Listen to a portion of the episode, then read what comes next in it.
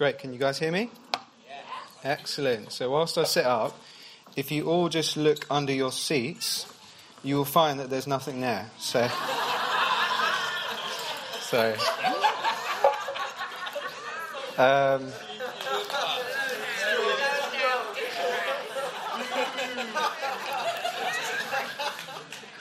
great. Um, I stole that one from a film. That's not an original. Oh, sorry. Um, great. So, um, as Steph mentioned, I'm going to be talking today. For those of you who are new here, you are really welcome. We'd love to have you here at Rev. Um, I'm going to be speaking from the Bible today, and uh, we've been going through a series in the book of Luke on the teachings and the parables of Jesus. Um, and parables are just sh- short stories that Jesus used to illustrate certain points or teachings, um, and he often used them to get straight to the heart of a certain issue. Um, so I'm going to read from Luke chapter 18, verses 1 to 8. We're, begin, we're going to be looking at the topic of prayer today. Um, hopefully, it'll be on the screen. Yep. I'm reading from the ESV, so if you've got your mobiles, feel free to scroll to whatever page that is.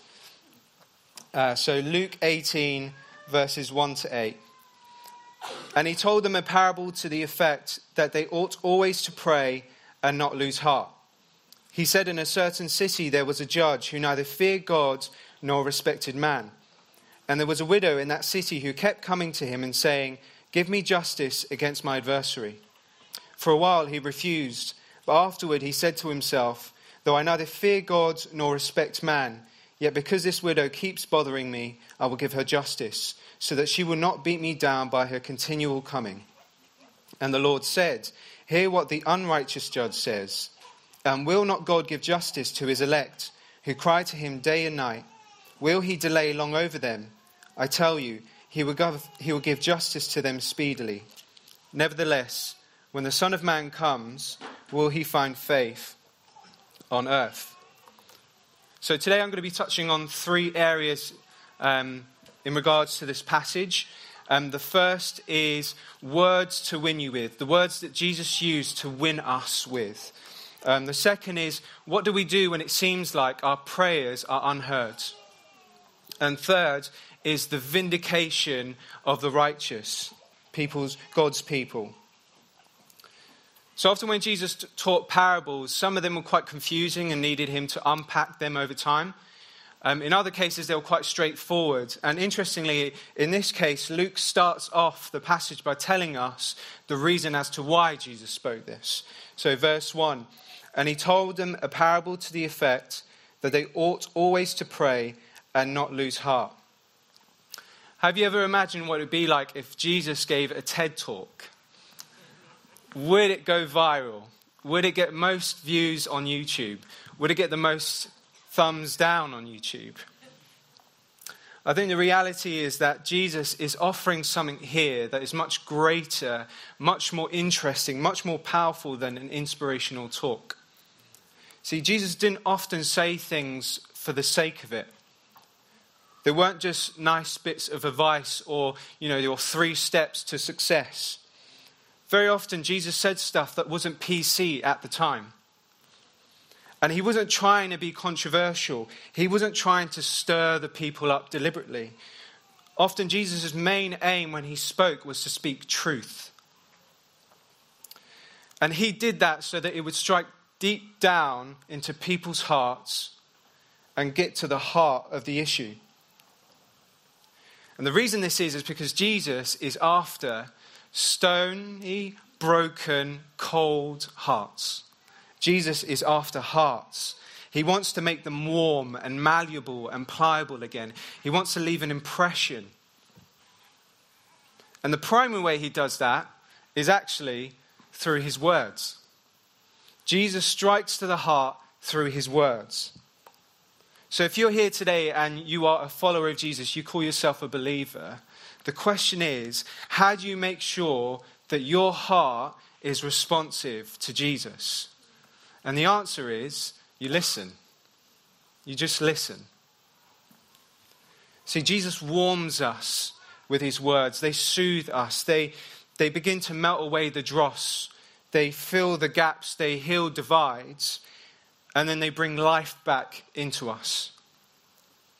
So, even before we begin touching on this passage, if we want to be rock steady in prayer, if we want to not lose heart, if we want to see change, if we want to see transformation, we need to first be in His words.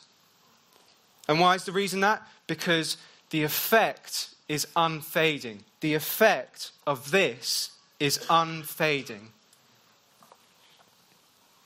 Jesus says later on in the book of Luke, in chapter 21, verse 33 Heaven and earth will pass away, but my words will not pass away. That just blows your mind that the entirety of this universe and everything that exists could disappear like that, but Jesus said, My words will not. They'll remain. And you see, the promise here is that amazingly, if we're in His promises, if we're allowing His voice to sing over us constantly, if we're receiving the declarations of His love, His everlasting vows to you, the amazing thing is that we'll be led to speak. So as we listen and we receive, it actually causes us to speak. And obviously, we experience this in our natural relationships, whether you're married or it's with your friends or with family members, it's that it's hearing the other person reaffirm their commitment to you with sort of a, a vulnerable vocabulary. You know, that gratitude, that thankfulness, it spills out into words. And the right response for the hearer is to do likewise. And so, with God, our relationship with God, our response is praise and prayer. As we hear God speak to us, naturally what should happen in us is that our mouths open and stuff comes out. See, God, you deserve these words because you have spoken so wonderfully over me. So, as we get into this, I want to give you guys confidence that this passage is welcoming us into a place where we can say, God, you can hear my prayers. God, receive my words, receive my thanksgiving, receive my groanings, receive everything that comes out of me. So today, let God's words wash over you. Let it dwell richly inside you. Let it do what it was intended for. And before you know it, you're going to be transformed by this, by His word that is everlasting, that will not fade, it won't diminish. But what do we do when it seems like our prayers are unheard?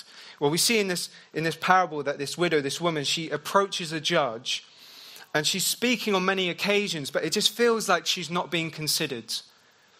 She's, she's been listened to, but it doesn't feel like she's been heard. And her words haven't really struck the same chords with this judge's heart. And really, what we see is that the way the judge responds is not out of love or respect, it's out of annoyance. See, her voice to him is like a resounding gong. It's like fingernails on a chalkboard. It's like the person chewing in your ear. It's like the person at the back of the classroom clicking their pen constantly. That's how this judge hears this woman's voice.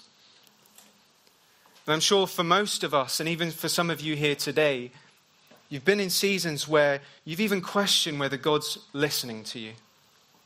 Have you heard my prayers? Some of your prayers might be consistent. You might be praying for something constantly. Some of them might be quite flippant and just out of the place. Some might be out of desperation. And we still get this sense of silence. Are they even heard? But when we read this passage, we know that God is obviously not like this judge. The, the difference is stark. We see them from the top of the passage to the bottom, that the two are not the same. So the question is well, why does Jesus use this story? What's the point of bringing in this character of this judge? What does it tell us?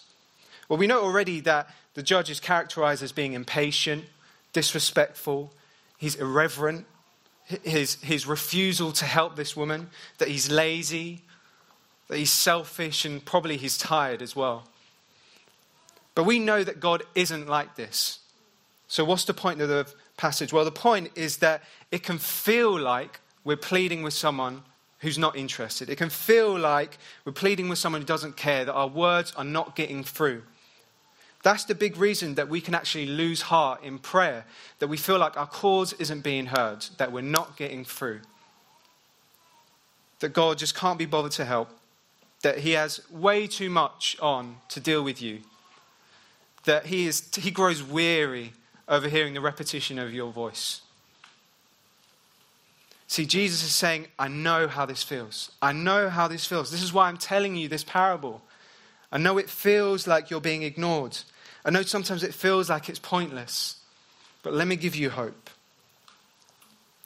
See, the, the, the comfort we get from this passage later on is that God is actually being characterized as someone who is eager.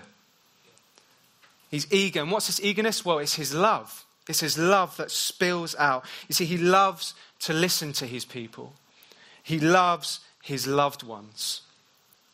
He loves it especially when we pursue him as well. The funny thing is that in this, in this story, the judge is actually running away. He's running away from everything. But we find that God runs to us. He's eager for us to run to him as well. See, Jesus asks at the end of the passage, Will he find faith? And obviously, there isn't a one word solution, one word answer to every situation where God might feel silent. I'm sure that many of us are in different walks and seasons with God, and God's using all of them together for our good, according to His will and His purpose and His plan. But it can be hard. We can feel it. We can feel the weight of is anything even happening? And another way in which we could lose heart in prayer is what we fear. Now, this is not fear itself, but rather where you place your fear. See, Jesus says, when he comes, will he find faith on earth? An element of fear is actually trust. What are you putting your trust into? See, if we begin to fear anything outside of God, in turn, we lose sight of God's sovereignty over everything. And what we do is we take God and we place him underneath our circumstances. And our circumstances look bigger than him. And we've lost sight of who God actually is. And we can begin to lose heart in prayer. Well, God, you can't deal with this. But if we allow him to come back in, if we stop fearing the things that we can't control, we make sure that God is sovereign over all, that we see him as he is. You see, it's less about fear, it's more about misplaced fear. Are we like the judge who actually fears the loss of his life? He's running away, he doesn't want to deal with it. And interestingly, before in the, in the same passage, uh, just a little bit before, Jesus talks about those who seek to find their lives will lose it, but those who lose their lives will find it. See, are you going to try and control every single aspect, every single element that you're praying for? Are you going to try and be the solution to your prayers? Or are we going to do as we've just sung, declare that Jesus Christ is Lord of our life? Lord, just come in. You're in charge. You're sovereign. I trust you. See, let's not allow fear to be in the wrong place. Let Jesus be the one that we trust. Because he asks, Will he delay long over them? Will he delay long over our prayers? The answer is no. Hallelujah. The answer is no. God has heard every single one. Luke, who writes um, this account of Jesus' life and ministry, he also writes another book called the Book of Acts. And that just follows the disciples and the apostles in the early days of the church. And he writes this account of a man called Cornelius. And when I read this passage, it almost felt like a direct application of what Jesus is teaching in this passage. So I'll read it to you. At Caesarea, there was a man named Cornelius, a centurion of what was known as the Italian cohort. He's in a position of authority there. A devout man who feared God with all his household, gave alms generously to the people, and prayed continually to God. About the ninth hour of the day, he saw clearly in a vision an angel of God come to him and say to him, Cornelius. And he stared at him in terror and said, What is it, Lord? And he said to him, Your prayers and your alms have ascended as a memorial before God. See, there is a beautiful picture of what our prayers are like before God. They're not just puffs of smoke that, that just fade into the expanse of life they draw before the Father. They ascend to his throne, every single one of them. and he remembers them. He remembers them. They're like a memorial before him. See, Cornelius, he feared God, he trusted God, and he loved man, he respected man. And do you know what's crazy? That actually, the early church, guess, guess who the early church provided alms for, like supplication for most at the time? Well, it was actually, it was widows. Widows were often the people who were most in need. And widows were often overlooked by men at this time, particularly in this culture. See, they were some of the most neglected people. And yet, Jesus, and even Jesus rebuked the Pharisees at times. He called them people that devour widows' houses. He knew that the religious leaders at the time were not like him. But God, throughout history, has this peculiar love for the brokenhearted, for those who are desolate, for those who feel like everything is falling apart. Does anyone know I'm here? I'll just quickly pick up on a few passages throughout Scripture, so a few verses. In Psalm 68, verse 5, it says, A father of the fatherless and a judge for the widows is God in his holy habitation. Deuteronomy 10, verse 18, He executes justice for the orphan and the widow, and he shows his love for them, for the alien, by giving him food and clothing. Psalm 146, verse 9, The Lord protects the strangers, he supports the fatherless and the widow. See, God is for those who are marginalized. God hears every single one of their prayers. For those who feel like everything is against them, He is there. See, and will God not give justice to His elect who cry to Him day and night? Will He delay long over them? I tell you, He will give justice to them speedily. See, for, there's some of you here today who you just feel like you're at your wits' end. I just, I can't deal with this anymore. I mean, this, this sort of um, season for me and my wife has been unbelievably stressful. Some of the stuff that we've had to go through, some of our friends have been in situations like this where you're just like, I have no idea what I'm going to do right now. But God hears every single one of your prayers. And more than that, He loves you. He loves you. It's really important, actually, to touch on the ferocity of this woman's perseverance as well. Let's not be blind to that. See, she went at it with great enthusiasm and energy. See, even to the point now, it's frustrating the judge. That's great. See, her words have power. And likewise, our prayers can be vigorous like that. They can get in it. Now, that doesn't necessarily mean that we're like the Pharisees when Jesus rebuked them, that they were on street corners, you know, preaching and praying loud and proud. But it does mean there's this powerful, relentless push in us. You know, the acronym pray until something happens, push. But there's also another element to her persistence it's that gradual wearing down of the judge. See, her words do, do, have, do impose on him and have power over him. But what's the relevance for us with our relationship with God? We know that we don't wear God down with our prayers and our words. It's actually the complete opposite. Our persistence calls upon God's love. Our persistence in prayer calls upon God's love.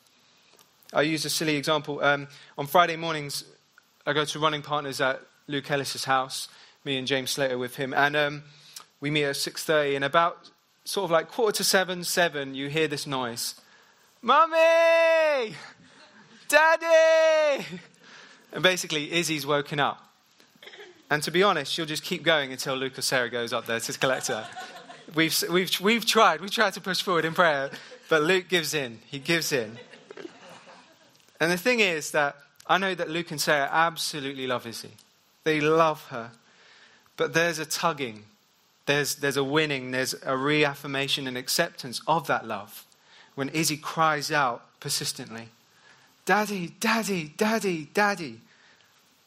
And what it does is it calls out that love, that, that pre existing love that Luke has for her. But I think it's also important that we have to ask the question that sometimes, why is it that prayer is so hard?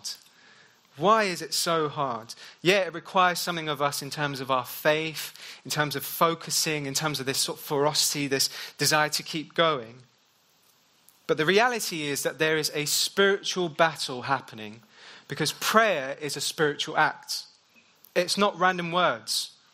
I know, I know there's a little rhyme that they teach in school, like prayer is like a telephone. I hate that. I hate that song. It's not like a telephone. It's not easy like picking up a phone. See, sometimes it can feel like a slog because actually there's warfare happening. We're tapping into the spiritual realm. Reality is, when you pray in Jesus' name, authority is being exercised. There's authority there. So naturally, what's going to happen is there's opposition. There's opposition. And there's three areas that really make it hard for us when we pray in terms of this. We'll touch on those. The first is the flesh, this mortal flesh that is selfish in its desires, it's inward focusing. The inclinations that want to keep us from submitting to God in prayer. And also, you know, we live in this culture that promotes self everywhere. You know, self reliance, self belief, self realization, self, self, self, self, self. But we know that God has not made us independent creatures. We're made dependent on Him. That's why it's so hard to be independent, because we're not made like that. We're made to be dependent on the Father. Jesus even said, Watch and pray that you may not enter into temptation. The spirit indeed is willing, but the flesh is weak. So we must do as Paul says to the church in Galatia walk by the Spirit, and you will not gratify the desires of the flesh. We have to give ourselves over to God's Spirit and live within that power. Another area that would want to steal our hope and our persistence in prayer is the world the world we live in, it's shouting at us so many options and different ways of getting what we need. Trust in this, trust in that, do this, do that, buy this, buy that, and you will be satisfied. But we know that's not true. We know that there's just short bursts and we'll be left unsatisfied, we'll be longing for more. Jesus even said it himself that we don't belong in this world. We might be in it, but we don't belong to it. We don't belong to this worldly system. And even as Steph preached last week beautifully, that we belong to God's kingdom. We're aliens here. We're looking forward to the promised land. We're looking forward to when Christ is reigning over all. We're aliens here, but we know that God loves the alien. And lastly, Satan himself the real spiritual being who, who seeks to steal, kill, and destroy. He opposes everything of our prayers because he hates God's kingdom advancing in us. He wants to destroy everything. Now, it's not always the case, but you know, a good way to check that you're doing God's will and that you're pushing forward is if there's opposition. You know, Satan doesn't care about those who are wandering off. He's very glad because he knows where they're, le- where they're going to be led to. He's more focused on the Christians. You know, he, he sort of prowls around like a lion, waiting to devour someone. And Jesus said it himself they will hate you because they hated me. If you love me, they will hate you. Really, the question is do you feel the fight when you pray? Do you feel that fight? And if you do, good. Good. You're in a good place. You're in a good place. There's a good reason for that fight. See, Satan hates our obedience to the Father. He's going to do everything he can to veer us off, to lie to us, to make us give up. So, what do we do when we're aware of these things? Well, the first thing is we allow the word of Christ to dwell in us richly. We know our truths, we know the promises of God, we stand on those promises. We fight the good fight of faith. Keep in faith. Don't lose sight of Jesus. Keep trusting what he said. Welcome the Holy Spirit to lead you. Rely on his strength, not on your own. And deny yourself. Deny the things that you want, the selfish desires that bubble up inside us. Deny it and wholly lean on Jesus' name. Now, when I was reading this parable, it sort of reminded me of another story in Scripture where there's a group of people that come to a judge continually.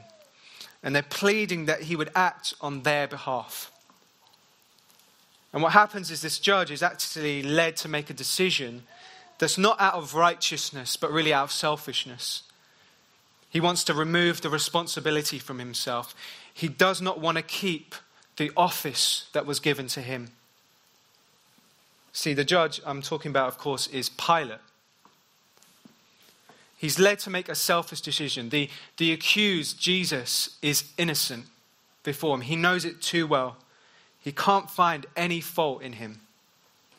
Yet the crowds insisted more and more and more until it was like a beating drum in Pilate's head and he gives up. I can't deal with these people. I will give them what they want.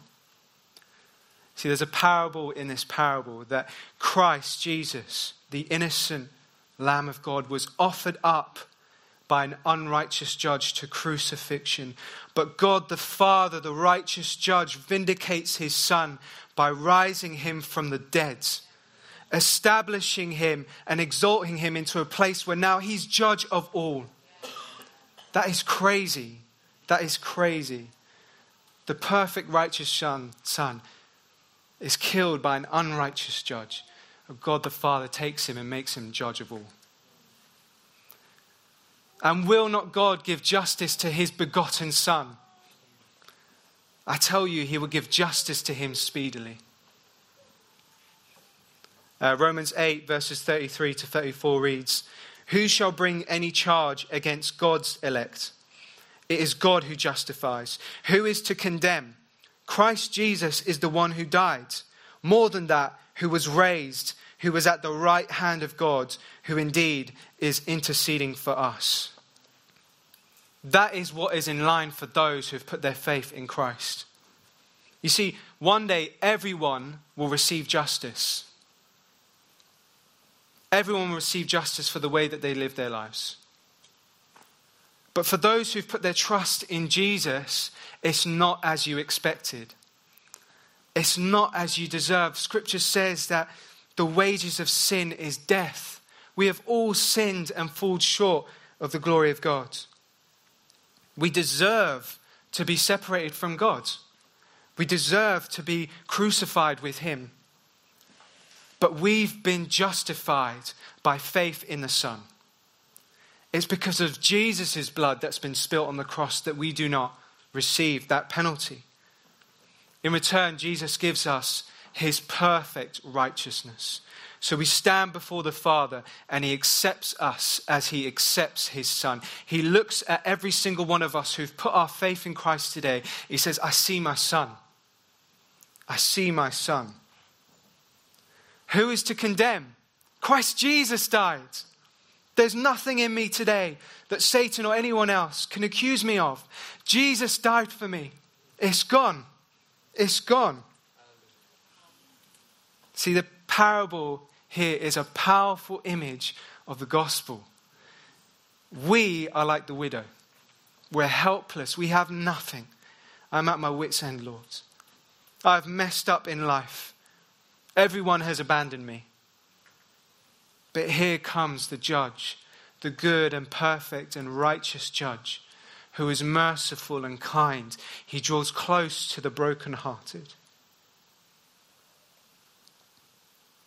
In the gospel, we've been heard. He hears our prayers. In the gospel, we've been justified. And in the gospel, we've been given future hope. So we can persist in prayer and not lose heart. I'm just going to invite Steph to come up and just help lead us into prayer, really. So that we can have confidence now that as we draw before the Father, He hears every single one of our prayers. He comes to us speedily. He loves his children.